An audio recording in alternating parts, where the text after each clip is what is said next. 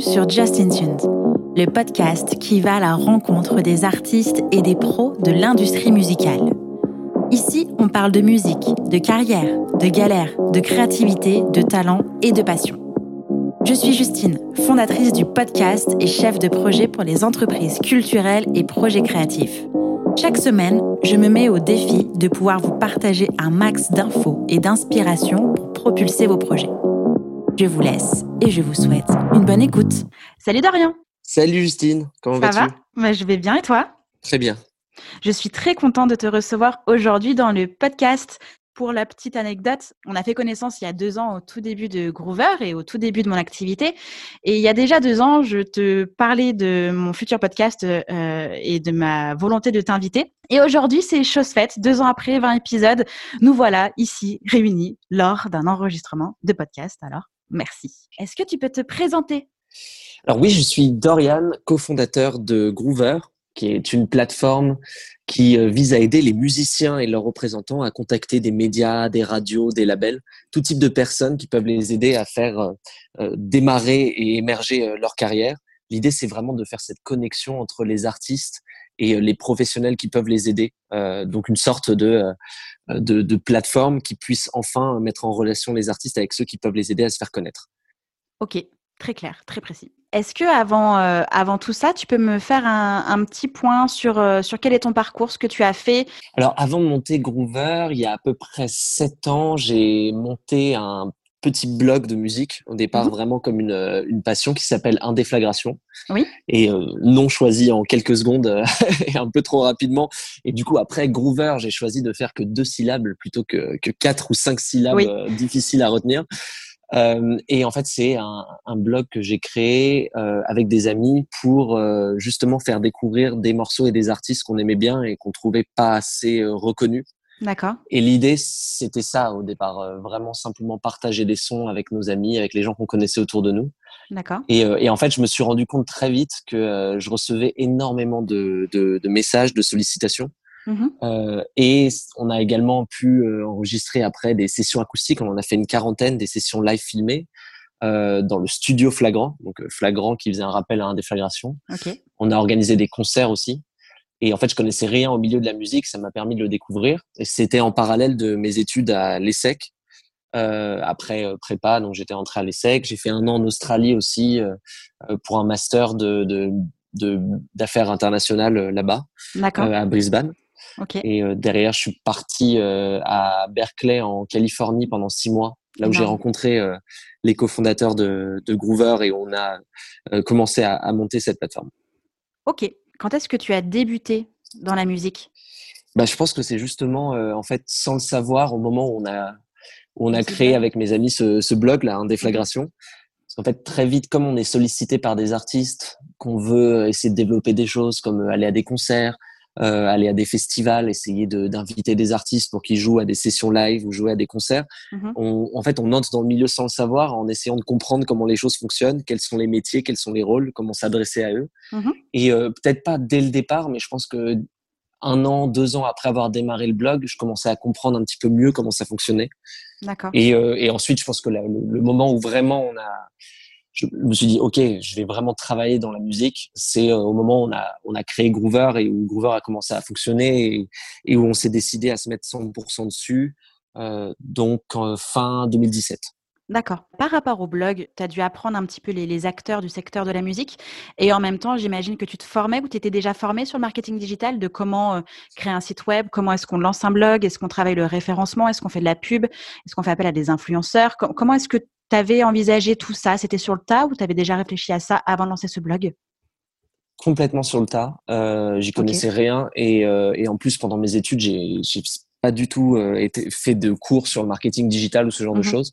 J'ai vraiment appris en faisant. D'accord. Donc au départ, j'ai créé un site sur WordPress, j'ai fait une page Facebook.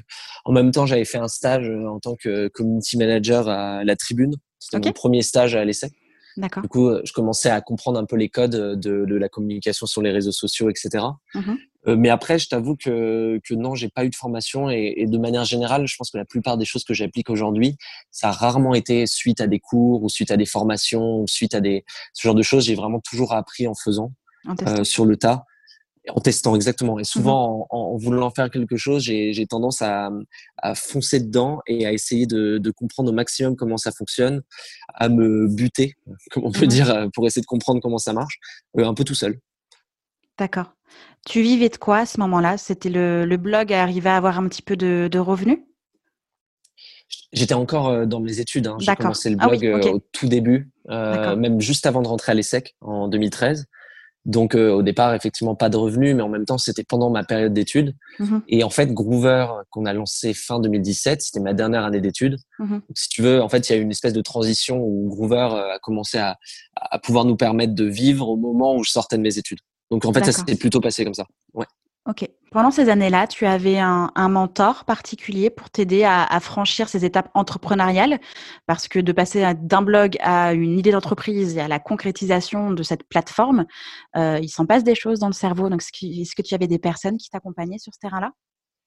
Alors, je dirais pas un mentor. Par contre, euh, on s'est rencontrés avec Romain, Raphaël et Jonas pendant un programme d'entrepreneuriat à Berkeley euh, qui s'appelle le Bridge, organisé par Schoolab. Et euh, même si on n'avait pas spécialement des mentors, on avait quelques cours ou en tout cas des plages où on nous expliquait des, choses et en tout cas mmh. on pouvait expérimenter. Et l'objectif de ces quatre mois, c'était vraiment d'expérimenter là-dessus. Et, et, je pense qu'en fait, le fait d'être en immersion, à n'avoir que ça comme objectif avec trois autres personnes qui étaient aussi motivées que moi, euh, en soi, c'était euh, un contexte euh, très très propice à l'apprentissage, sachant qu'on nous avait quand même mis en tête des, des, des préceptes importants, mmh notamment le fait que avant de se lancer dans une idée, avant de se lancer dans quelque chose, euh, même si on a une idée en tête, il vaut mieux en fait se rendre compte de est-ce que ça répond à un véritable besoin mmh et est-ce que la solution qu'on envisage euh, va permettre de faire en sorte que les, les personnes qu'on adresse vont euh, être capables en fait de, de, de, payer pour euh, pour cette solution. Donc en fait, il y avait un peu ces deux étapes de se dire on a une idée, on avait une idée au départ, euh, est-ce que ça répond vraiment à un vrai besoin? Mmh Et en fait, pour ça, on a appelé plus de 200 artistes et professionnels de la musique. Et je pense que c'est vraiment comme ça qu'on a appris, qu'on a appris à, à, comprendre quel était le souci et comment est-ce qu'on pouvait l'adresser. D'accord. Euh, donc, tu as appelé 200 artistes et professionnels de la musique pour répondre à tes questions, pour tester la plateforme, pour tester ton idée? Avant, avant ça, on n'avait pas encore la plateforme. Euh, si tu veux, l'idée c'était euh, vraiment basiquement au départ, on voulait faire une espèce de, de plateforme de mise en relation. Alors, il y avait déjà l'idée qui était là, mais plus sur un format place de marché, euh, marketplace, où euh, les artistes pourraient trouver euh, une personne pour faire leur pochette de disque, une personne pour faire leur clip, réaliser leur clip, ouais. et potentiellement les aider pour d'autres étapes de leur développement de carrière. Euh, et, on avait cette idée. Au départ, on avait commencé par essayer de voir un peu la chaîne de valeur de l'artiste, toutes les étapes par lesquelles il passe, jusque pour essayer de développer sa carrière. Mmh et, euh, et, dans la foulée, on avait euh, construit un petit, un petit questionnaire avec des questions très très ouvertes. Et l'idée, c'était de passer une demi-heure, une heure avec avec des acteurs du secteur pour voir est-ce qu'ils avaient des vrais soucis là-dessus, est-ce que c'était une idée qui pouvait les intéresser ou pas. Et en fait, justement, en les appelant, on s'est rendu compte que que leurs soucis n'étaient pas sur toute la chaîne de valeur, euh, que la plupart du temps ils se débrouillaient pour faire leurs clips, pour réaliser leur musique, etc. Qu'il y avait beaucoup de barrières à la production et à la distribution qui s'étaient abaissées. En fait, les artistes mhm. pouvaient vraiment se débrouiller pour à peu près tout. Mhm. Euh, le seul problème, et pour le coup ils nous en parlaient vraiment pendant 20-30 minutes, c'était comment est-ce qu'une fois que mon morceau est sorti, je peux essayer de me faire connaître par plus que euh, ma famille et mon entourage. Et en fait, on a senti qu'on avait mis le doigt sur un, ce qu'on peut appeler un problème migraine. C'est-à-dire vraiment, euh, c'est le truc qui les obsède toute la journée et qui n'est aujourd'hui pas résolu. Voilà. et en ayant mis le doigt sur ce problème, on a réorienté le projet vers ce qui est devenu Groover aujourd'hui. D'accord.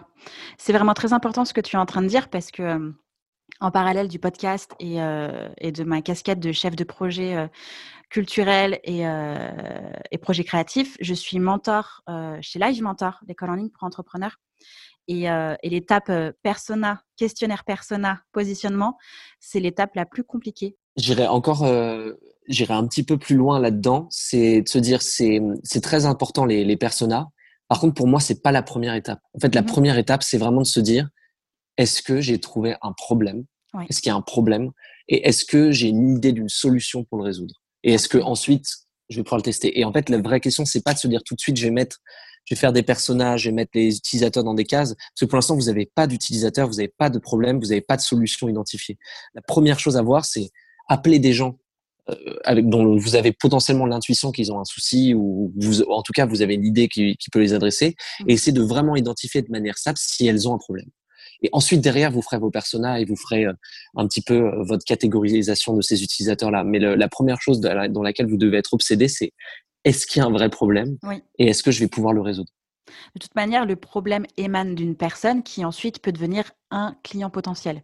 Donc effectivement, c'est l'intuition euh, qui nous dit que cette dame-là, elle a potentiellement ce problème-là et qu'en fait, elles sont 50 et voire 100 et plus à avoir ce problème-là. Donc ensuite, ça s'affine et ça évolue par rapport au problème, effectivement. Exactement. Et pour euh, et pour dire là-dessus, on a appelé 200 personnes en passant une demi-heure, une heure avec chacun, euh, avec le décalage horaire en plus depuis la Californie, on faisait nos calls à minuit ou à 8 heures du matin. C'était très crevant. Ça a duré un mois et on a fait que ça pendant un mois. Euh, ça va vous paraître potentiellement quelque chose de difficile qui peut vous faire perdre du temps. Mais en fait, euh, rien que pour vous donner une idée très simple, c'est que les personnes qu'on a appelées, ben, en fait, c'est devenu nos, premiers clients dans la foulée quand on a testé. Donc en fait, il n'y a, aucune perte de temps parce que déjà vous comprenez ce que vous faites. Et si vous mettez le doigt en fait sur le sur le souci et que vous établissez la solution, ça sera des des personnes que vous avez appelées, que vous avez sondées, qui deviendront vos premiers testeurs dans la foulée. Donc hyper intéressant en fait. Donc une fois que tu as le problème euh, et les bêta-testeurs, qu'est-ce qui se passe pour la construction de Groover Alors nous, ce qui s'est passé, c'est assez simple. Euh, c'est qu'en fait, de notre idée de marketplace, on s'est rendu compte que le problème majeur, c'était la promotion pour les mhm. artistes. C'est-à-dire comment se faire connaître. Et notamment, comment est-ce que je contacte des médias, des blogs, même des petites playlists, etc., pour qu'elles écoutent mon morceau. Et ce qu'on avait identifié comme souci, c'est que le problème n'était pas tant, en fait, euh, que le morceau soit partagé, que le morceau soit, soit en fait, euh, qu'il y ait des articles ou qu'il y ait des ajouts en playlist, parce qu'on avait appelé en parallèle ces médias ces radios. Moi, j'en étais un moi-même, donc j'en connaissais, euh, j'en connaissais certains qu'on pouvait appeler facilement. Et on avait identifié que le problème, c'était pas tant le, partage, c'était vraiment la première étape qui était l'écoute. Comment est-ce qu'on cassait le premier mur de l'écoute euh, par ces personnes? Parce qu'en mhm. fait, pour, euh, pour se donner une idée, un blog aujourd'hui reçoit une centaine de mails par jour d'artistes qui le contactent pour parler de leur musique. Mhm. Autant te dire que souvent c'est un projet, c'est un side project. Donc c'est un projet qu'on tient à côté, euh, qui est pas euh, ce sur quoi on passe tout son temps, donc on n'a mmh pas le temps d'utiliser en fait euh, sans son temps pour pour écouter 100 morceaux, même si on aimerait beaucoup. Donc ça crée de la frustration des deux côtés. Pour casser ce mur de la première écoute, ce qu'on a fait, c'est qu'on a construit tout simplement un Google Form Mmh euh, un formulaire Google dans lequel les artistes pouvaient cocher des médias qu'on avait contactés au préalable et on avait dit est-ce que ça t'intéresserait de recevoir quelques quelques morceaux en fait euh, chaque jour ou chaque semaine auxquels tu, tu, tu que tu pourrais écouter. Mmh euh, et l'idée euh, sous-tendue derrière, c'était de se dire, on va essayer de travailler non pas avec un produit, puisque un formulaire Google, c'est pas un produit, mmh mais avec un business model. Trouver un modèle économique qui fonctionne et qui remette un peu d'incentive, donc un peu de, de raison aux influenceurs, aux médias, aux radios, aux, aux labels, d'écouter mmh les morceaux, puisque c'était le problème. Oui. Et donc, on est arrivé sur cette idée de micro-paiement en fait, les artistes payaient 2 euros par contact. Donc, ils mhm. sélectionnaient, par exemple, 3, 4 personnes, et puis payaient 8 euros, 2 euros par personne. Et on leur garantissait, par contre, que dans un intervalle de temps, donc on s'est fixé sur une semaine, et c'est resté une semaine depuis, euh, les euh, médias, radios, labels allaient les écouter et faire au minimum un petit retour écrit. Donc pas forcément de partage, donc ils gardaient leur indépendance éditoriale comme ça, mais faire un petit retour écrit, ce qui permettait aux artistes d'avoir au moins ce, ce, ce, retour. Que leur frustration, c'était vraiment le fait que leur morceau n'était pas écouté, qu'ils ne savaient pas euh, ce que les ce que les personnes de l'autre côté en pensaient. Oui. Donc l'idée c'était ça, et les médias étaient rémunérés 1 euro sur ces 2 euros pour le retour, quelle que soit leur décision.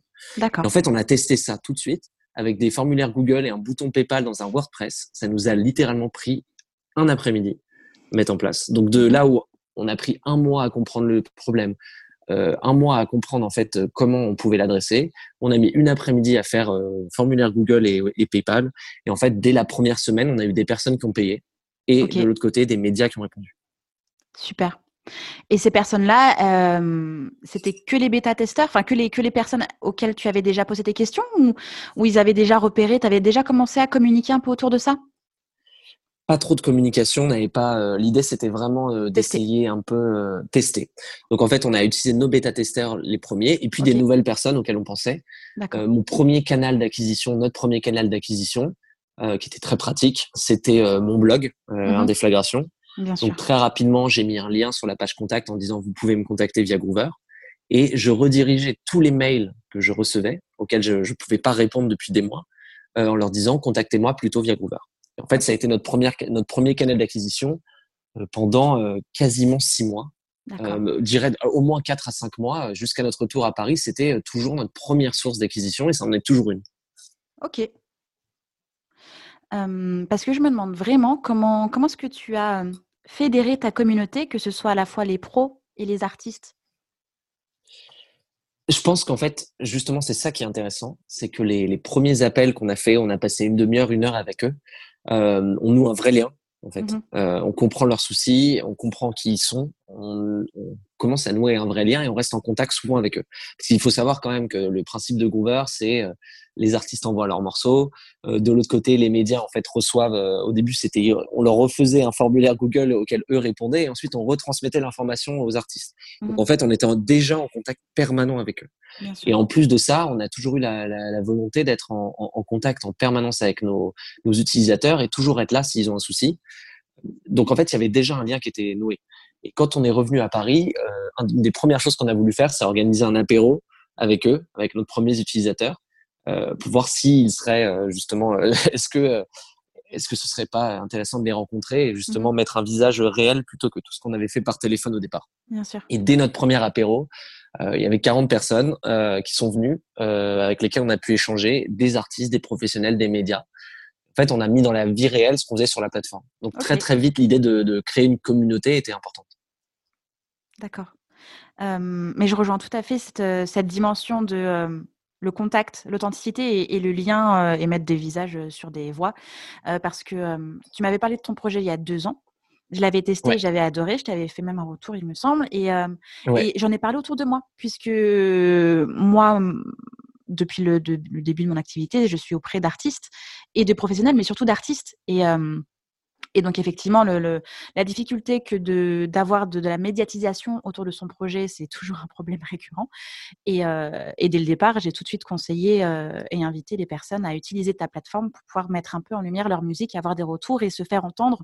Donc, euh, effectivement, tu as trouvé des, des, petits ambassadeurs qui ont permis de propager, si je puis dire, le Exactement. concept et l'idée. Surtout que je pense que dans la musique, euh, ce qui est important de, de comprendre, c'est que des solutions comme ça, elles sont pas forcément vues euh, de manière très positive au départ, mmh. ou en tout cas, elles sont vues avec potentiellement scepticisme. Donc en fait, la seule manière de pouvoir fonctionner là-dedans, c'est effectivement d'apporter une vraie solution, que ça fonctionne. Euh, et ensuite, euh, nous, c'est toujours le cas. Je pense que ce qui attire le plus d'utilisateurs sur la plateforme, c'est vraiment le bouche à oreille, mmh. qui peut vraiment être entretenu par des méthodes, hein, mais c'est euh, clairement des artistes et des professionnels qui en parlent autour d'eux.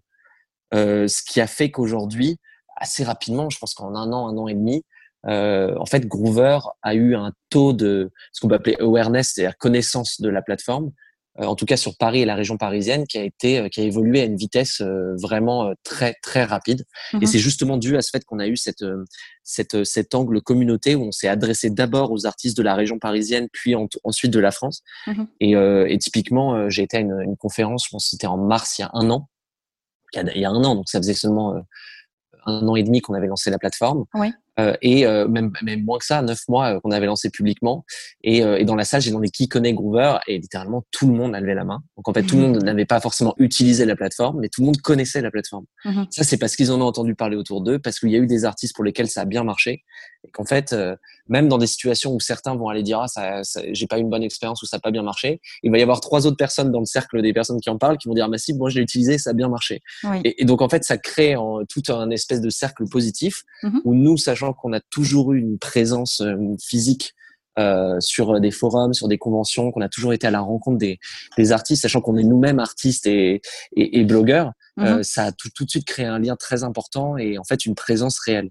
Et on a réussi à éviter d'être juste une plateforme technologique, mais être vraiment un acteur du secteur euh, auquel les, les, artistes identifient des personnes derrière. Mmh. Et ça, c'est très important dans un, pour, c'est très important de nous dans la manière dont on voulait développer notre notre projet. Est-ce que ça a été bien reçu? Quelles ont été les, les, barrières? Quelles ont été les difficultés?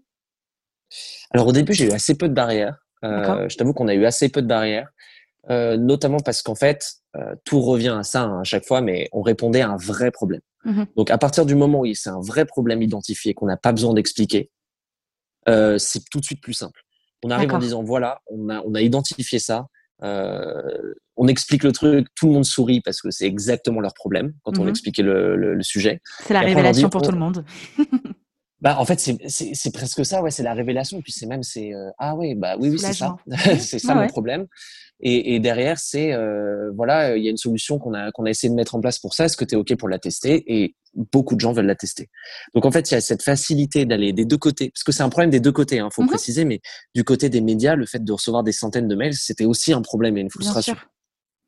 Ce qui permet en fait d'arriver à, une, à, à, un sujet où on, le, la seule souci, c'est l'explication du de comment ça, de comment la plateforme fonctionne, sachant que euh, sachant qu'effectivement c'est un modèle qui est un peu particulier. Le paiement de 2 euros ou ensuite il y a une rémunération d'un euro de l'autre côté. Mhm. Euh, les gens comprennent pas trop. Souvent ils demandaient euh, mais il y a un abonnement parce qu'en fait on est tellement habitué aux plateformes avec abonnement maintenant qu'on a l'impression qu'il y a des abonnements partout. Sachant que là il n'y a pas d'abonnement. Non, c'est des crédits, je crois. Ouais, c'est des crédits qu'on achète et qu'on récupère même quand les personnes euh, ne répondent pas. En fait, c'est on insistait beaucoup sur le fait euh, là-dessus qu'il y avait zéro engagement et que euh, voilà, si ça plaisait pas d'un côté ou de l'autre, bah, tu pouvais juste arrêter de l'utiliser. Il n'y a pas de problème. Il y a aucun, il y avait aucun, aucune chose cachée. En fait. Mmh Rien de caché. Et du coup, la transparence était importante, surtout dans un milieu où en fait, le, justement, la promotion était quelque chose de très mystérieux et en mmh fait pas du tout transparent. Parce que aujourd'hui, euh, les artistes, euh, ils avaient juste deux manières de fonctionner. Soit ils envoyaient des centaines de mails, ils n'avaient pas de réponse. Déjà, c'est manque d'efficacité. Soit ils passaient par des intermédiaires qui sont des attachés presse, mmh euh, qui ont toujours un rôle important, euh, mais euh, qui étaient souvent peu accessibles parce que très sollicités aussi eux. Mmh et, et souvent de avec des questions de budget. Effectivement, ça coûte très cher. et, mmh et, en plus de ça, tu n'as pas de garantie de résultat. En fait tu as simplement une garantie de moyens qui est, euh, bah voilà, l'attaché presse va travailler pour toi. Par contre, tu n'as aucune garantie d'obtenir quelque chose, en fait, euh, mhm. de, de, cette mission de relation presse que tu vas mettre en place et que tu vas payer. Et, euh, et c'était le sujet qu'on qu'on regardait, c'est que dans la musique aujourd'hui, tous les professionnels, et c'était là où notre recherche et notre connaissance du secteur était importante, tous les professionnels sont intéressés aux résultats de l'artiste. Ce que ça veut dire, c'est que si l'artiste ne marche pas, ils ne vont pas gagner d'argent, ils ne vont pas gagner leur vie. Mhm puisqu'en fait les managers, les tourneurs, les labels touchent un pourcentage des ventes et des résultats en fait réalisés par les artistes. Mhm. Le seul métier qui n'était pas intéressé aux résultats, c'était l'attaché presse. Pour des raisons qui peuvent être viables, euh, c'est-à-dire le fait d'être indépendant des médias, de ne pas que en fait il y ait la possibilité en fait de travailler sans avoir à, à, ce que les médias soient soient payés en fait pour parler, euh, euh, pour euh, diffuser les morceaux. Mhm. Donc ça pouvait se valoir, mais il n'empêche que c'était une grosse frustration euh, pour les artistes et que c'était pas forcément euh, logique de devoir payer une mission de 3 000, 5 000 euros avec aucune garantie de résultat, Bien sûr. parfois. Donc en fait, il y avait cette idée de comment est-ce qu'on pouvait apporter une garantie euh, de quelque chose, peut-être pas de résultat, mais en tout cas de réponse de la part mhm. des personnes contactées. Donc c'était le but de Groover. Voilà. Et je me souviens que ton équipe et, toi aussi euh, faites aussi assez attention par rapport à la qualité des réponses qui sont envoyées. Il y a une limite de 15 mots minimum donc ils peuvent pas envoyer de retour s'ils n'ont pas écrit 15 mots. Mmh euh, après nous on apporte une vraie euh, importance à, la qualité des retours qui sont effectués. Mmh et on a des méthodes qui nous permettent de voir euh, si certains commencent à faire des copier-coller ou s'il y a des réponses qui n'apportent pas beaucoup de valeur. On va mettre sans doute en place un système d'évaluation des retours bientôt euh, qui nous permettra justement d'identifier les, les, vilains petits canards, si tu veux. Mmh C'est-à-dire que sur un, un, envoi qui a été fait à 15 ou 20 influenceurs, ça peut arriver qu'il y en ait un ou deux euh, qui écrivent des retours qui ne soient pas de la qualité qui est demandée. Donc ça, c'est quelque chose qu'on contrôle mmh euh, et, que, et auquel on fait attention. Mais globalement, euh, quand il y a une campagne qui est envoyée à une dizaine, quinzaine ou vingtaine de personnes, euh, les, on, on, voit bien que les retours en fait sont vraiment personnalisés. Mmh c'est ça, c'est que vous êtes aussi vigilant sur la qualité des retours et c'est pas juste euh, dépenser 2 euros, on en récupère un et on en donne un autre, quoi. C'est vraiment, euh, c'est ça. Euh, on fait attention. Surtout qu'en plus de ça, on, me pose souvent la question, ouais, les médias ils vont venir, ils vont faire leur retour, mais il va rien se passer pour les artistes. Et en fait, ce qu'on ce qu'on observe, c'est là on a, on autour de entre 85 autour de 85% de taux de réponse. Sachant que ce que j'ai pas précisé, c'est que c'est que au bout d'une semaine, si une personne n'a pas répondu, euh, l'artiste récupère ses crédits et peut contacter d'autres personnes. Donc on garantit vraiment le retour. Donc il finit toujours à 100% par rapport au budget investi. 100% de réponse. Et à côté, sur ces réponses-là, on a un taux d'acceptation qui est autour en moyenne de 20% aujourd'hui. Et l'acceptation, ça veut dire le média qui dit je vais partager le morceau ou le label qui dit je vais entrer en contact avec l'artiste. Donc des choses vraiment concrètes qui se passent mhm. pour les artistes. Et 20%, alors c'est un, un, pourcentage qui va peut-être baisser dans les mois à venir, mais c'est très élevé, sachant qu'il pourrait très bien, il pourrait très bien être à zéro. En fait, les médias sont complètement libres de ne partager aucun des morceaux qu'ils reçoivent. Mhm. Donc en fait, ça montre que, euh, en fait, ce, et c'est là où le paiement est nécessaire, c'est qu'en fait, ce micro-paiement qui paraît, euh, qui peut paraître pas euh, forcément euh, incitatif, en fait, crée un double effet de filtre mmh intéressant. C'est que des artistes très amateurs, en fait, vont pas payer pour contacter des médias et des radios et des labels. Donc, ça mmh filtre déjà des artistes qui n'essaient pas spécialement de développer leur carrière et d'avancer. Oui. Et l'autre élément, c'est comme le paiement est fait au contact, c'est-à-dire que vous payez par média contacté, bah, en fait, les artistes et les professionnels qui les représentent sont responsabilisés à bien sélectionner et choisir qui ils vont contacter. Donc en fait, ça évite tout ce bruit qu'il y avait de, par exemple, un webzine de reggae qui reçoit des morceaux de métal. Et c'est parce que envoyer euh, newsletter ou mail envoyé à une base de données très large. Mhm. En fait, ce double effet de filtre fait que les médias reçoivent des morceaux qui leur correspondent sur Groover. Du coup, ça leur plaît. Du coup, ils restent et du coup, ils continuent de faire des retours et ils font des très belles découvertes. Absolument. Puisqu'on est sur le sujet, est-ce que tu peux me dire ce qu'il ne faut surtout pas faire pour lancer sa campagne sur Groover Très important de bien regarder, euh, de, faire ce travail, de regarder qui vous contactez et d'essayer d'abord de qualifier votre musique au départ. Est-ce que mhm. de quel genre musical elle est euh, Qui est-ce que vous voulez contacter? C'est quoi votre cible? Est-ce que c'est de la visibilité? Est-ce que c'est des médias, des radios? Est-ce que vous cherchez un partenaire comme un label, un éditeur, etc. Donc en fait, faire ce travail au départ, vous de vous dire qu'est-ce que je cherche et ma musique c'est quoi? Et ensuite, ce qui est très important, c'est d'utiliser les filtres en fait euh, sur les côtés qui vous permettent de, de, bien choisir les médias à contacter, de faire ce travail un petit peu de rechercher et de savoir qui vous contacter.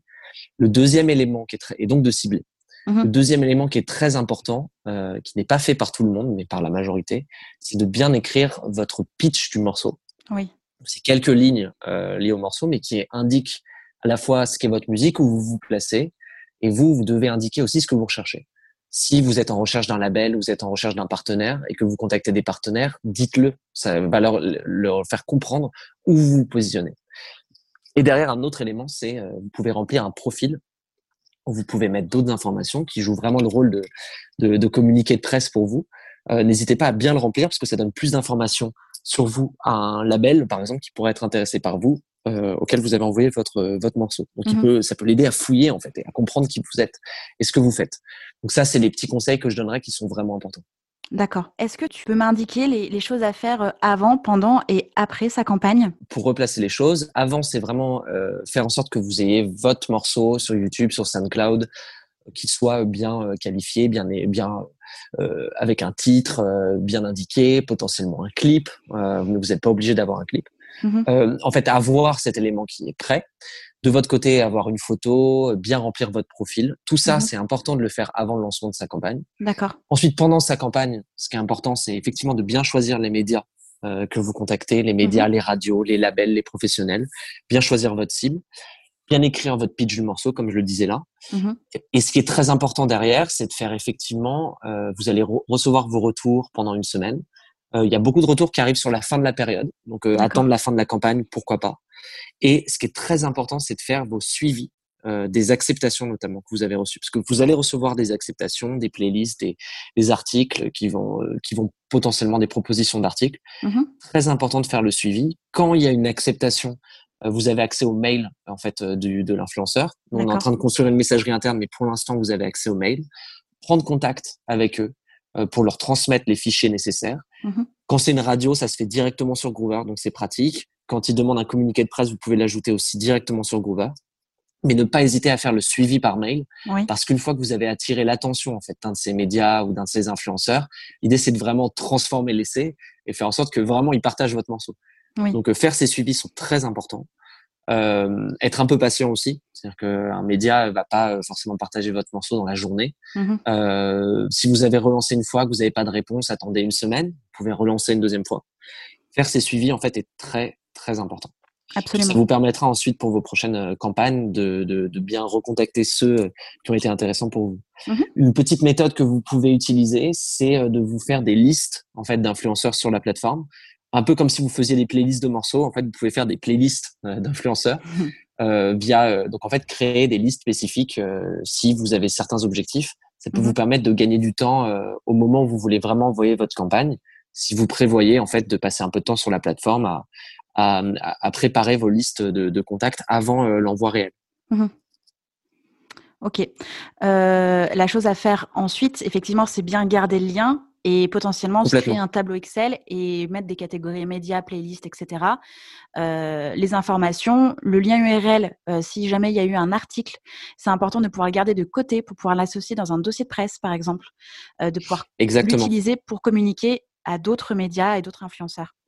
Donc, J'en profite pour dire justement Complètement, sachant que euh, si vous voulez gagner un peu de temps, euh, il y a une fonctionnalité qui existe dans les paramètres euh, une fois que vous avez fait votre campagne. Mmh Alors ça sert à rien de le faire quand votre campagne est encore en cours, mais à la fin de votre campagne, vous pouvez exporter vos, vos retours. vous recevez par mail un Excel avec tous vos retours, les réponses qui ont été réalisées.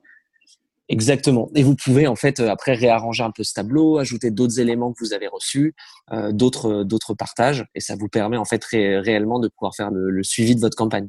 Mais grave C'est intéressant en fait. Ouais, exactement. Franchement, grave cool. Bah oui, ça fait gagner du temps et c'est super que ce soit directement intégré. Bravo d'y avoir pensé.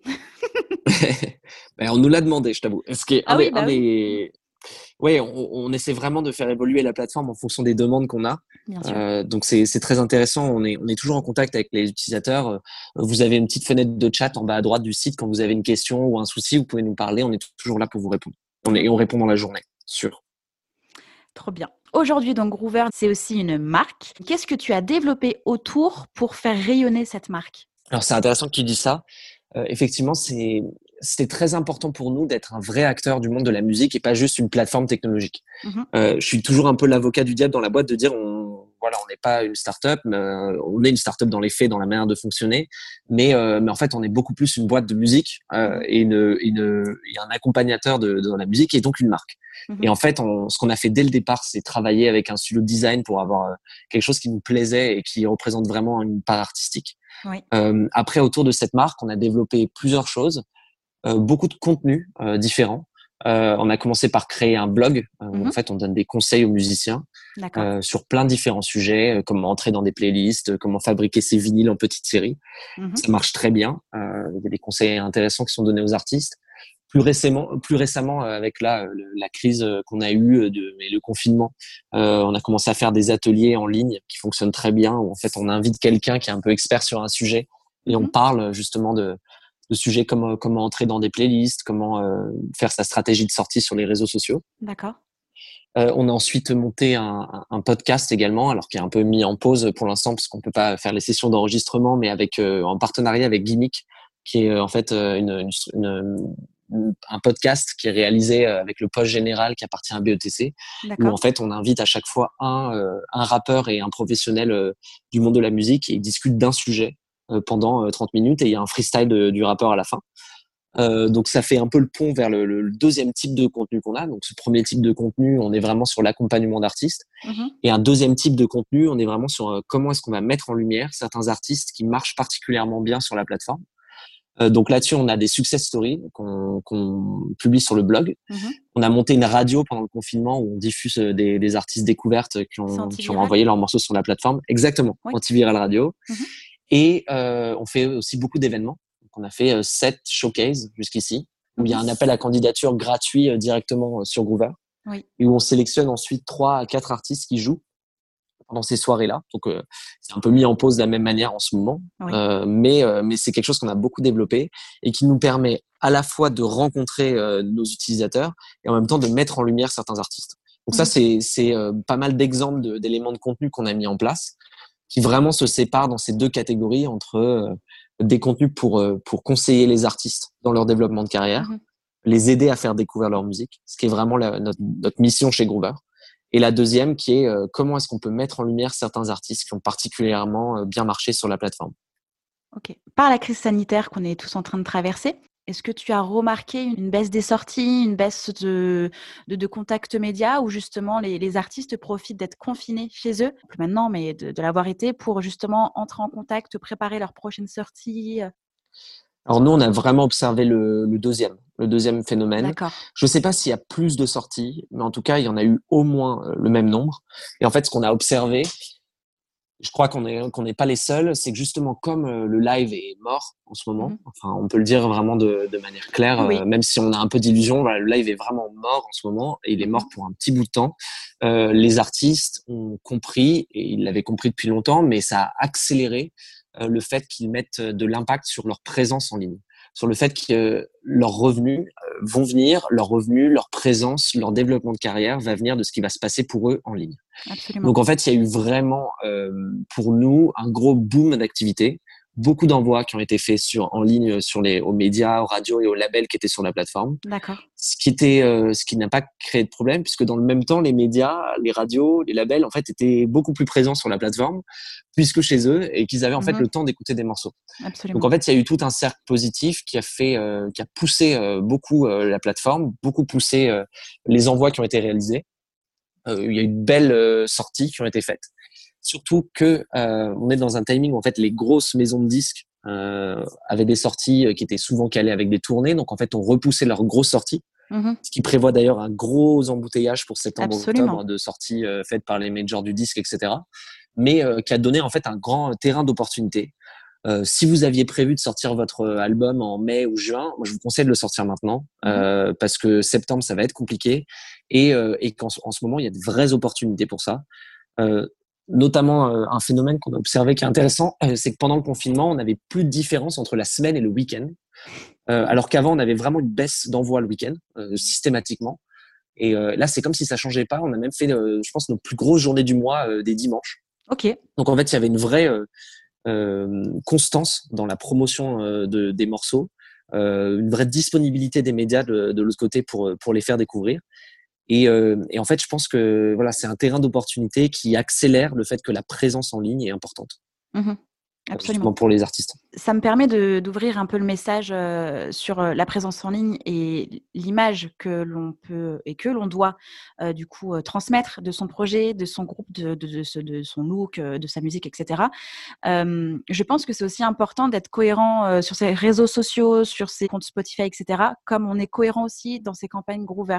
C'est à la fois en cible des médias, mais aussi on doit montrer un peu patte blanche dans le profil que la photo soit cohérente avec celle qu'il y a sur les réseaux sociaux et sur le site internet. Qu'en fait, ça fasse vraiment partie d'une stratégie globale, d'une image cohérente, qu'en fait, vous soyez visible de la même manière de partout, en cohérence évidemment avec votre projet, les objectifs et la musique. Je suis euh, complètement d'accord. C'est très important en fait de travailler bien votre visibilité sur les réseaux mmh sociaux. Euh, je pense en particulier à Instagram, euh, sachant qu'aujourd'hui Facebook est moins un canal de communication qu'il ne l'était avant, mhm. moins pratique, mais que la visibilité sur Instagram et en fait la cohérence de votre projet est très importante. Euh, je pense aussi à Spotify où en fait euh, euh, tous les artistes le savent pas forcément, mais grâce à Spotify for Artists, qui est l'outil qu'ils ont monté pour pour vous permettre de vous rendre visible sur Spotify, mhm. euh, vous avez la possibilité de remplir une bio, de remplir vos réseaux sociaux. De changer sa photo. Et en fait, il y a beaucoup exactement. En mhm. fait, il y a beaucoup d'artistes qui ne le font pas, alors que c'est une vraie manière de, de, de, de vous construire une, communauté, une communauté autour de vous. Mhm. Car quelqu'un qui vous découvre sur Spotify, euh, s'il va sur votre profil et il voit votre réseau Facebook ou Instagram dans votre partie à propos, euh, ça va vraiment lui permettre de, de, se connecter, de connecter avec vous et d'être en fait au courant de toutes vos prochaines sorties. Absolument. Et puis il y a l'avantage aussi d'avoir accès à ces statistiques. Comme iTunes Exactement, bien aussi, sûr. on peut avoir un profil artiste et euh, moi je sais que je reçois, je reçois les, les, stats de certains artistes euh, par mail parce que je suis notifiée en tant qu'éditeur ou je sais plus trop quoi. c'est important d'avoir les stats aussi. Complètement. Ça, du coup, ce sera un, un épisode que j'espère avoir avec Marc, data analyst, euh, qui fait aussi partie de la nouvelle onde. Super. Ouais, c'est une très bonne, euh, c'est une très bonne remarque. Les, les données, même sans rentrer dans des trucs très mhm. compliqués, sont importantes parce qu'elles vous permettent de comprendre un peu, euh, un peu mieux votre audience. Et il y a des choses qui sont très bien faites par Spotify for Artists, par Apple Music for Artists, ou notamment sur Apple Music, vous avez aussi accès à vos stats Shazam. Mhm. Ça peut notamment vous permettre de repérer des pics, des pics de Shazam de vos morceaux. Euh, et, euh, et d'ailleurs, ce qui me permet de mettre un, un petit point là-dessus, c'est qu'on entend souvent aujourd'hui il y a que le streaming, il y a que le streaming. Et en fait, ce qu'on remarque grâce à Shazam, c'est euh, notamment il y a des pics euh, de Shazam dans des gros passages radio d'artistes. Donc en fait, quand un artiste va passer son morceau sur FIP, il va avoir un pic de Shazam, donc un pic d'écoute qui montre mhm. qu'en fait aujourd'hui, les gens découvrent encore beaucoup les morceaux par la radio mmh puisqu'en fait Shazam c'est vraiment l'action qu'on fait quand on, a, on entend un morceau par hasard et qu'on se demande ce que c'est, qu'on a envie de le découvrir, donc on aime bien ce morceau. Et, et ça montre que souvent en fait les morceaux sont découverts par d'autres moyens que le streaming. Euh, que ce soit la radio, que ce soit la musique qui passe dans un magasin, que ce soit un ami qui nous en parle, même si on consomme, en fait, on l'écoute en streaming derrière. Donc ça vaut le coup, en fait, pour ceux qui se posent la question, la visibilité sur les blogs, la visibilité en radio est toujours aujourd'hui très importante mmh parce que c'est une porte d'entrée vers votre musique pour, euh, pour des nouvelles personnes. Absolument. et concernant la visibilité en télé, qu'est-ce que tu en penses? Alors, je t'avoue, je connais assez mal euh, la télé. Ce que je sais, c'est euh, aujourd'hui, il y a très peu d'émissions de musique. Mmh euh, il y en a presque plus. Euh, il y a une petite capsule qui s'appelle d'une émission qui s'appelle Basique sur France 2, il me semble. Oui. Euh, tu vas voir Taratata. Ouais. voilà. Et ça, c'est réservé. Alcaline, au quotidien. je ne sais pas si ça existe encore.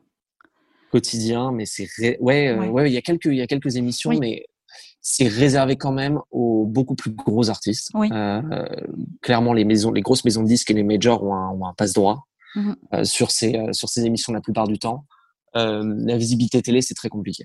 Honnêtement, je vous conseille pas, surtout en début de développement de carrière, mmh d'y mettre beaucoup d'impact. Mmh c'est très compliqué. Le, une des choses que vous pouvez faire, c'est tenter d'avoir une campagne avec votre clip pour qu'il passe sur des, des émissions de, où il y a du flux de, de clips sachant que ça rapporte des droits, euh, ça sème, mais vraiment, euh, enfin, la, stratégie est très compliquée à ce niveau-là. Oui. Euh, donc, n'y mettez pas trop d'espoir. De la même manière en plus, que c'est du budget parce qu'il faut un abonnement sur Faxtrax.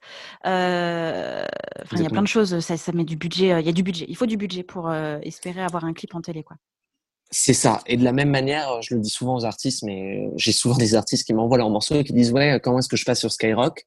Euh, c'est leur premier morceau. Euh, autant vous dire que ça n'arrivera pas. Votre premier morceau ne passera pas sur Skyrock. Euh, enfin, sauf si vous êtes, vous faites comme dans la série validée et que vous allez faire un freestyle par un coup de chance là-bas. mais et encore, je sais même pas si c'est vraiment possible. Je pense pas. Euh, faut vraiment comprendre que dans pour la promotion et la visibilité de votre projet, faut partir d'en bas, faut partir petit. Mhm. Il y a 1200 radios FM euh, locales, euh, régionales en France. Il y a des milliers de blogs et de playlisteurs indépendants. C'est en commençant à créer votre légitimité auprès d'eux, en ayant une mhm. dizaine, une vingtaine de ces personnes-là qui parlent de vous, que vous allez pouvoir monter les échelons et vous rendre euh, légitime aux yeux de plus grosses radios et de plus gros médias qui pourront ensuite parler de vous. Absolument. Il y a une petite citation qui dit que le monde attire le monde. Donc, il faut déjà aussi regarder au niveau local, régional, quels sont les acteurs qui peuvent soutenir le projet pour gagner en visibilité, en notoriété, en crédibilité, comme tu l'as dit, légitimité, univers, etc., pour pouvoir attirer l'œil des autres personnes, puisque le réseau, c'est quand même du bouche à oreille. Et, c'est aussi un levier important à construire, mais ça met du temps. Notamment, effectivement, si vous n'êtes pas à Paris, euh, donc, si vous êtes en région, profitez-en parce qu'il y a énormément d'acteurs qui soutiennent la musique dans votre région, que ça soit en fait des, des, salles de musique actuelles, que ce soit des prix, euh, les structures des Inuits, euh, les Inuits du printemps de Bourges qui sont un peu partout. Euh, il y a énormément, mais énormément de radios locales et régionales. Il vous suffit de chercher un petit peu sur Internet, vous trouvez leur formulaire de contact. Si vous êtes un artiste de la région, elles vont vous mettre en avant parce qu'elles cherchent justement à passer des artistes de la région pour les soutenir, euh, de leur coin de leur localité. Donc euh, surtout, pensez-y. Il y a aussi des blogs qui couvrent des scènes euh, locales. Je pense à un, petit blog comme euh, Opus Music qui, qui est dans la région toulousaine, qui soutient à fond les artistes toulousains mhm. et ceux qui viennent faire un concert à Toulouse. Euh, typiquement, ce type de structure, vous pouvez les contacter et elles peuvent vous apporter de la visibilité qui peut vous permettre de faire grossir votre projet à un niveau, à un niveau national ensuite. Absolument. Il y a eu beaucoup de conseils pour les artistes. Est-ce que tu pourrais me délivrer tes conseils euh, indispensables pour les entrepreneurs créatifs, ceux qui sont en train de monter leur projet? Alors, oui. euh, je pense, euh, je pense qu'aujourd'hui, une des grosses difficultés quand on est entrepreneur du monde de la culture, c'est de trouver son modèle économique, son mmh business model. C'est vraiment la chose la plus compliquée parce que souvent on part avec quelque chose d'intéressant, qui crée euh, de la valeur, mais on trouve absolument pas comment le, le monétiser. Mmh Je pense que si euh, c'est quelque chose qui est important pour vous, vous n'êtes pas encore lancé sur votre projet, il faut que vous réfléchissiez les choses à l'envers et vous dire plutôt que de construire un produit et de chercher à le monétiser derrière, quelle est en fait la valeur euh, Comment est-ce que je peux trouver en fait un business model qui fonctionne mmh avant d'en arriver vers le produit? Nous, clairement, euh, Groover, euh, c'est un business model avant d'être un produit. La plateforme, elle est venue ensuite. Mhm. Mais la valeur, ce qui fait que ça marche, c'est le business model. il n'y a pas de honte à ça. C'est-à-dire qu'en fait, c'est un, c'est effectivement, il peut y avoir un tabou dans la culture sur l'argent. Euh, nous, c'est parce qu'il y avait ce business model que ça fonctionne. Mhm. Comme je vous le disais, c'est même pas parce que ça génère de l'argent. C'est que si on faisait la plateforme gratuite, elle ne marcherait pas. Parce qu'en fait, il y aurait, parce qu'en fait, on vous contacteriez tout le monde gratuitement si vous pouviez contacter tout le monde en tant qu'artiste. Mhm. Donc en fait, le, le, fait de mettre une, un business model a apporté cet effet de filtre qui fait que ça fonctionne. Si vous réfléchissez comme ça, si vous trouvez votre business model avant le produit, si vous trouvez le problème avant de construire un produit, euh, il y a de grandes chances que vous puissiez vous en sortir avec euh, quelque chose qui fonctionne, qui est viable et qui en plus euh, répond à votre volonté, puisque tous les entrepreneurs culturels sont, culturels sont dans cette situation, de vraiment vouloir apporter de la valeur aux, aux, créatifs et aux personnes qui sont créatives dans le, dans le milieu. Et vous pouvez le faire avec quelque chose qui a un business model fiable. Donc, mon conseil, ce serait ça. Ce serait réfléchissez à trouver quelque chose qui apporte une vraie solution à un problème et qui en plus est monétisable.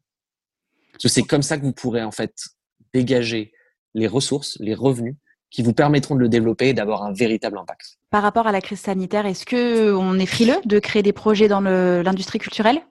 Alors, je parle industrie culturelle euh, globalement, puisque la musique est aussi touchée par la crise sanitaire, mais euh, voilà, de façon globale. Alors non, clairement pas au sens général. Mmh euh, après, il y a clairement des choses où en ce moment, par exemple, vous lancez un projet lié au, live, au concert, euh, c'est peut-être pas le moment. C'est clair. Euh, il faut prendre aussi les tendances. Par contre, dans la culture en général, la culture est, touchée dans son ensemble, mais il y a aussi énormément de nouveaux contenus culturels qui n'ont mmh jamais été aussi présents.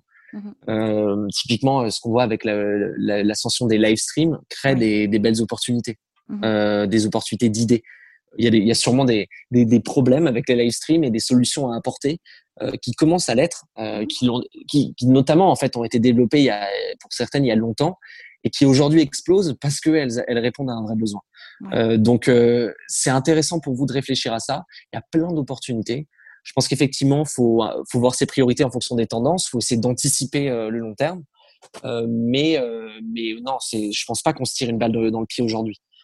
Euh, les, les, les, personnes consomment des produits culturels, elles en consomment pas moins. Mhm. Euh, il y, a, effectivement tout différemment, exactement. Mhm. Il y a des choses que tu aimerais aborder auxquelles je n'ai pas pensé? Ça arrive, hein, je pense pas à tout. je t'avoue qu'on a pensé à, on l'a fait assez large. Euh, mhm. je pense que tu nous as posé pas mal, euh, tu m'as posé pas mal de questions. Et euh, non, c'est, je pense que c'est intéressant en tout cas de, de faire un petit point, euh, comme tu l'as dit, sur pendant ce confinement, les, les grandes tendances qui évoluent. Mmh Je pense qu'il y, y, a effectivement un sujet qui est qu'aujourd'hui, de plus en plus, tout va passer par le digital et le numérique Absolument. Euh, pour les artistes et pour se faire connaître. Mmh. Que euh, justement, on se développe euh, dans cette perspective. Maintenant, on est quand même 15 dans l'entreprise. Euh, donc c'est une vraie fierté de pouvoir développer cet outil-là. Je pense qu'il va y avoir d'autres outils qui vont se mettre en place pour les artistes pour essayer de se faire connaître. Mhm. C'est un vrai enjeu aujourd'hui et c'est intéressant de vous intéresser aux nouvelles tendances là-dessus pour, pour anticiper. Euh, le, le, vrai sujet pour les artistes aujourd'hui, c'est d'essayer de se démarquer parce qu'il y a tellement de nouveaux morceaux tous les jours. Oui. Euh, il y a 40 000 nouveaux morceaux par jour sur Spotify wow. euh, qui sortent sur Spotify, donc c'est fou. Et tout le sujet est de vous dire comment est-ce que vous allez vous démarquer euh, que ça soit dans votre image, dans votre présence sur les réseaux sociaux, mais aussi dans les méthodes que vous allez utiliser pour vous rendre visible. Euh, Aujourd'hui, il faut comprendre que la, la, partie créative, même si elle est fabuleuse de votre côté, euh, ne suffit pas. Il faut être entrepreneur de votre projet. Euh, il faut que vous ayez une, une stratégie marketing avec votre mhm. musique, parce que votre musique, c'est une œuvre, mais c'est aussi un produit. Mhm. Et que si vous voulez en vivre, vous allez devoir le vendre. Et en fait, ça, c'est quelque chose, vous devez, vous devez perdre tu dis des, des mots compliqués pour certains. le vendre. Mais non, mais j'imagine. Le vendre, c'est ça. Ouais. Et en fait, il faut comprendre que si vous voulez en vivre, si vous voulez vivre de votre musique, il va falloir que des gens l'écoutent, il va falloir que des gens achètent ce que vous produisez, et donc il va falloir le vendre. Et, et, si la partie créative est importante, il faut que vous compreniez que, que c'est important cette partie marketing et que dans toute entreprise, pour arriver à fonctionner, dans tout business, il faut faire des investissements au départ pour que ça marche. Mmh il faut pouvoir mettre de l'énergie, mais aussi de l'argent au départ pour qu'ensuite ça génère des revenus. Et ça, c'est quelque chose qu'il faut que vous compreniez dès le départ, c'est que la musique, ça a beau être un produit très différent par rapport à d'autres, euh, il faut que vous compreniez que si vous voulez arriver à le vendre, il va falloir que vous prévoyez un budget et que vous prévoyez des moyens et des ressources pour arriver à, à, à en fait le vivre de votre musique derrière. Absolument. Ça me permet de d'apporter une petite précision. Euh, avoir des moyens financiers, ça ne veut pas dire tous les dépenser, enfin dépenser tout le budget dans de la pub, euh, Facebook, Insta, euh, YouTube. moi, j'ai bon nombre de groupes artistes, mais plus des groupes pour le coup, qui, qui, viennent me demander des conseils pour développer, gagner en visibilité, etc ils n'ont pas encore compris l'importance que de voir un peu plus moyen long terme, que de construire euh, une vraie cohérence, un vrai univers, un vrai nom, une image de marque, euh, que tout ça soit cohérent euh, avec la musique, avec le public qui est ciblé. c'est tout de suite, on veut de la vue. Et, exister sur le web, ça ne veut pas dire vraiment exister non plus. Encore une fois, je, je dis souvent, c'est pareil pour l'achat de robots, mais quand tu as beaucoup de vues, je ne suis pas certaine que ce soit le, nombre de personnes qui sera là à ton premier concert. Donc, il faut fédérer au départ, dès le départ, dans la vraie vie, avec des vrais gens. C'est important, les ressources, c'est pas que le, effectivement l'argent que vous allez mettre euh, dans de la publicité ou que vous mmh allez mettre sur, sur des solutions, c'est aussi le temps que vous allez passer. Euh, Aujourd'hui, euh, des, enfin dans les références dans le rap, des personnes qui arrivent à vraiment construire une communauté, c'est parce qu'ils passent un temps de fou à interagir en fait avec les personnes qui leur parlent sur Instagram ou sur les différents réseaux sociaux. Et en fait, ils fédèrent une vraie communauté qui sont mmh intéressés par le projet, mais aussi parce qu'il y a un contact direct. Et ça, c'est très important de se dire euh, qu'effectivement, vous allez peut-être avoir plein de vues sur une vidéo parce que vous avez fait de la publicité, mmh mais ce qui va vraiment apporter derrière, c'est l'engagement. Donc en fait, c'est des personnes qui vont suivre votre projet sur le long terme. Et en fait, ce qui apporte de la valeur aujourd'hui, c'est certes de toucher des nouveaux fans, mais c'est de faire en sorte que ces fans restent. Continuent d'écouter vos morceaux et d'écouter tous vos projets. Et ça, c'est du temps. Euh, c'est forcément un peu d'argent aussi, d'essayer de, de, convaincre d'autres, euh, des personnes de parler de vous. Mais, euh, mais voilà, c'est de l'investissement en temps et, et en ressources aussi euh, financières.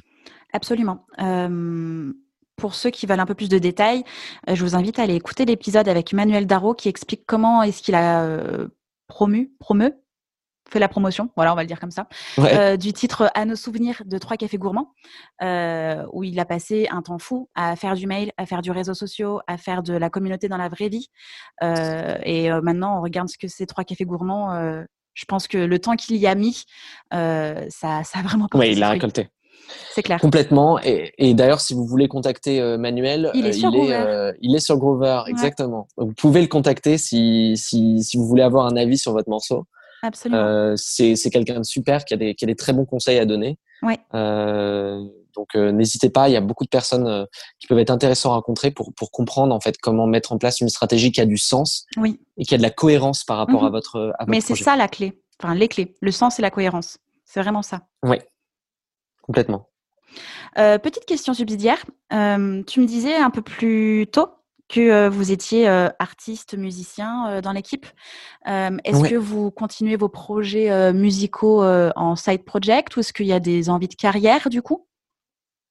Alors, c'est plutôt du side project, mais ça reste sérieux. C'est-à-dire que Jonas joue du synthé pour un groupe qui s'appelle Polycool, euh, qui devait jouer à Will of Green. Donc euh, ça a commencé à, à, monter et euh, qui est notamment en playlist sur Radio Nova, qui a beaucoup utilisé Groover du coup. et Romain, dans l'équipe, on est quatre cofondateurs. Donc avec Jonas, il y a Romain qui a monté un label avec son père, mm-hmm. qui a un projet perso aussi à côté de, de, de, de, musique un peu cold wave, etc. Et mm-hmm. qui sort des morceaux. C'est vraiment hobby, mais, mais, il le sort sur les plateformes et il essaie quand même de se rendre visible. Euh, et moi de mon côté, un déflagration continue, donc le blog continue à essayer de, de mettre en avant des, des, artistes. Donc en fait, nos side projects continuent et en fait, on a vraiment construit cette plateforme aussi pour nous au départ. Mhm. donc en fait, c'est ça qui fait à quel, le, la volonté qu'on a de le développer et que ça soit vraiment efficace. D'accord. Comment tu t'organises toi entre tout ça? Parce qu'entre le blog et, et la plateforme, euh, j'imagine que tes journées sont juste énormes. Euh, complètement. Je passe 100% de mon temps sur Groover et puis le reste sur le reste. Ok. Le reste. Donc en fait, voilà. Non, mais le, le reste du temps, c'est-à-dire que je passe euh, aussi du temps sur le reste, même si euh, mes semaines sont euh, vraiment à 100% dédiées à, à, à Groover. J'ai des horaires assez fous, mais c'est parce que je sais que ça, ça vaut le coup. Je suis passionné par ce que je fais et c'est le cas de tout le monde dans l'équipe. Et, et, clairement, on fait des horaires de, de fou. Donc, mais il faut le vouloir hein, de, de, se lancer dans la culture. Euh, faut pas penser qu'en étant entrepreneur culturel, on va y arriver si, si on a des horaires de, si on fait 35 heures par semaine. Mm. Euh, c'est une illusion. Euh, même que vous puissiez lire euh, même des articles qui vous disent euh, oui, levez-vous tôt et finissez votre journée à 16 heures, prenez du temps pour vous, etc. Alors oui, pour votre équilibre mental, ça peut être important. Mmh par contre, si vous voulez que ça marche, euh, faut vous donner à 200% et être mmh disponible tout le temps pour votre projet, même si vous en devenez fou de temps en temps. C'est la seule manière de faire quelque chose qui a vraiment du sens au niveau de votre projet. Absolument. Je ne peux qu'être d'accord avec toi et je vis absolument ça. Bah déjà, euh, moi en tant que chef de projet indépendante euh, depuis euh, bientôt trois ans, et puis et puis là via le podcast, puisque du coup c'est ces deux activités qui évidemment sont en lien, mais qui sont aussi du coup différentes. Euh, c'est pas les, les, les, mêmes besoins, c'est pas les mêmes phases de développement, etc. Et et j'y mets tellement du cœur qu'effectivement j'y passe aussi beaucoup de temps.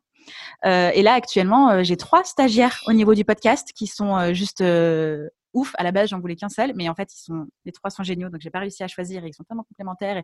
Et, vu que c'est à distance, bah, je me suis dit bon bah au moins on a une petite team de réussite du podcast. Et du coup, voilà, c'est, je, rejoins tout à fait ce que tu dis. le temps c'est précieux et en même temps, c'est le temps qu'on y met qui fait que ça se développe. Et, et tant qu'on y met du cœur, c'est comme ça que ça fonctionne aussi. Passer du temps pour procrastiner devant l'ordi, passer de blog en blog, ne pas faire, ne pas passer à l'action, c'est pas efficace. Par contre, passer du temps et savoir où est-ce qu'on va, se positionner sur des objectifs, des tout doux, etc. Là, c'est un vrai plaisir de, de mettre les mains dans le cambouis. Ouais, et surtout si vous trouvez un projet en fait qui vous passionne. Moi, je suis un, enfin honnêtement un procrastinateur au départ. Euh, je pense vraiment, c'est simplement que en fait, je suis tellement passionné. ah mais complètement. Je suis un, mais je pense que j'ai réussi à le structurer. Euh, donc dans, dans ce cas du procrastinateur, c'est vraiment euh, tu as un gros truc à faire, euh, tu vas tout faire pour pas le faire, donc en fait tu vas faire plein de petites tâches autour. Mhm. Mais si vous vous structurez et qu'en fait ces petites tâches elles apportent de la valeur et qu'elles restent quelque chose d'intéressant par rapport à votre projet, vous allez pouvoir en tirer quelque chose. Et si vous êtes passionné par ce que vous faites, euh, en fait vous n'aurez pas l'impression de travailler alors qu'en fait vous apportez beaucoup à votre projet. Mhm. C'est vraiment intéressant de se former via des témoignages d'autres personnes mhm. et de comprendre en fait comment eux ont fait pour, pour comprendre à la fois un que c'est possible pour soi aussi, mmh euh, en partant de nulle part, d'arriver à construire un beau projet euh, euh, dans la culture notamment. Et, et, le, et le deuxième, en fait, qu'il y a des choses très pratiques qui sont dites, je pense, pendant ton podcast, qui, qui sont directement applicables au projet. Donc, je pense que c'est voilà, c'est des choses qui sont qui sont chouettes et qui, qui valent le temps de, de passer du temps dessus à écouter. Euh, et ben écoute, je pense que là on a fait un grand tour. C'était génial. C'était très chouette. Euh, si jamais tu veux revenir parler des, avancées de Groover et de ton blog et de tes nouveaux projets, tu sais où me trouver. C'est avec grand plaisir qu'on discute de tout ça. Euh, Parfait. Merci bah, écoute, c'est super intéressant. Oui. Bah, je t'en prie. Trop cool. Super. Merci beaucoup, Dorian. Et puis, euh, bah, je t'en prie. Et à très bientôt. Ça marche. À très Salut. bientôt. Salut. J'espère que cet épisode vous a plu. N'hésitez pas à partager le podcast à une personne qui souhaite se lancer dans l'industrie musicale. Si vous aimez le podcast et son contenu et que vous souhaitez me soutenir, rien de plus simple. Il suffit de commenter, de mettre des pouces en l'air, de me donner des étoiles sur Apple Podcast, de suivre les réseaux sociaux du podcast et de vous y abonner sur Facebook, Instagram et Twitter au nom de Justin Tuned. Si vous avez des questions, si vous avez des idées pour les prochains épisodes, n'hésitez à me laisser votre message en commentaire ou alors directement sur l'adresse mail hello@justintunes.com. Merci d'avoir pris le temps de m'écouter et à très vite pour le prochain épisode du podcast Justin Tunes.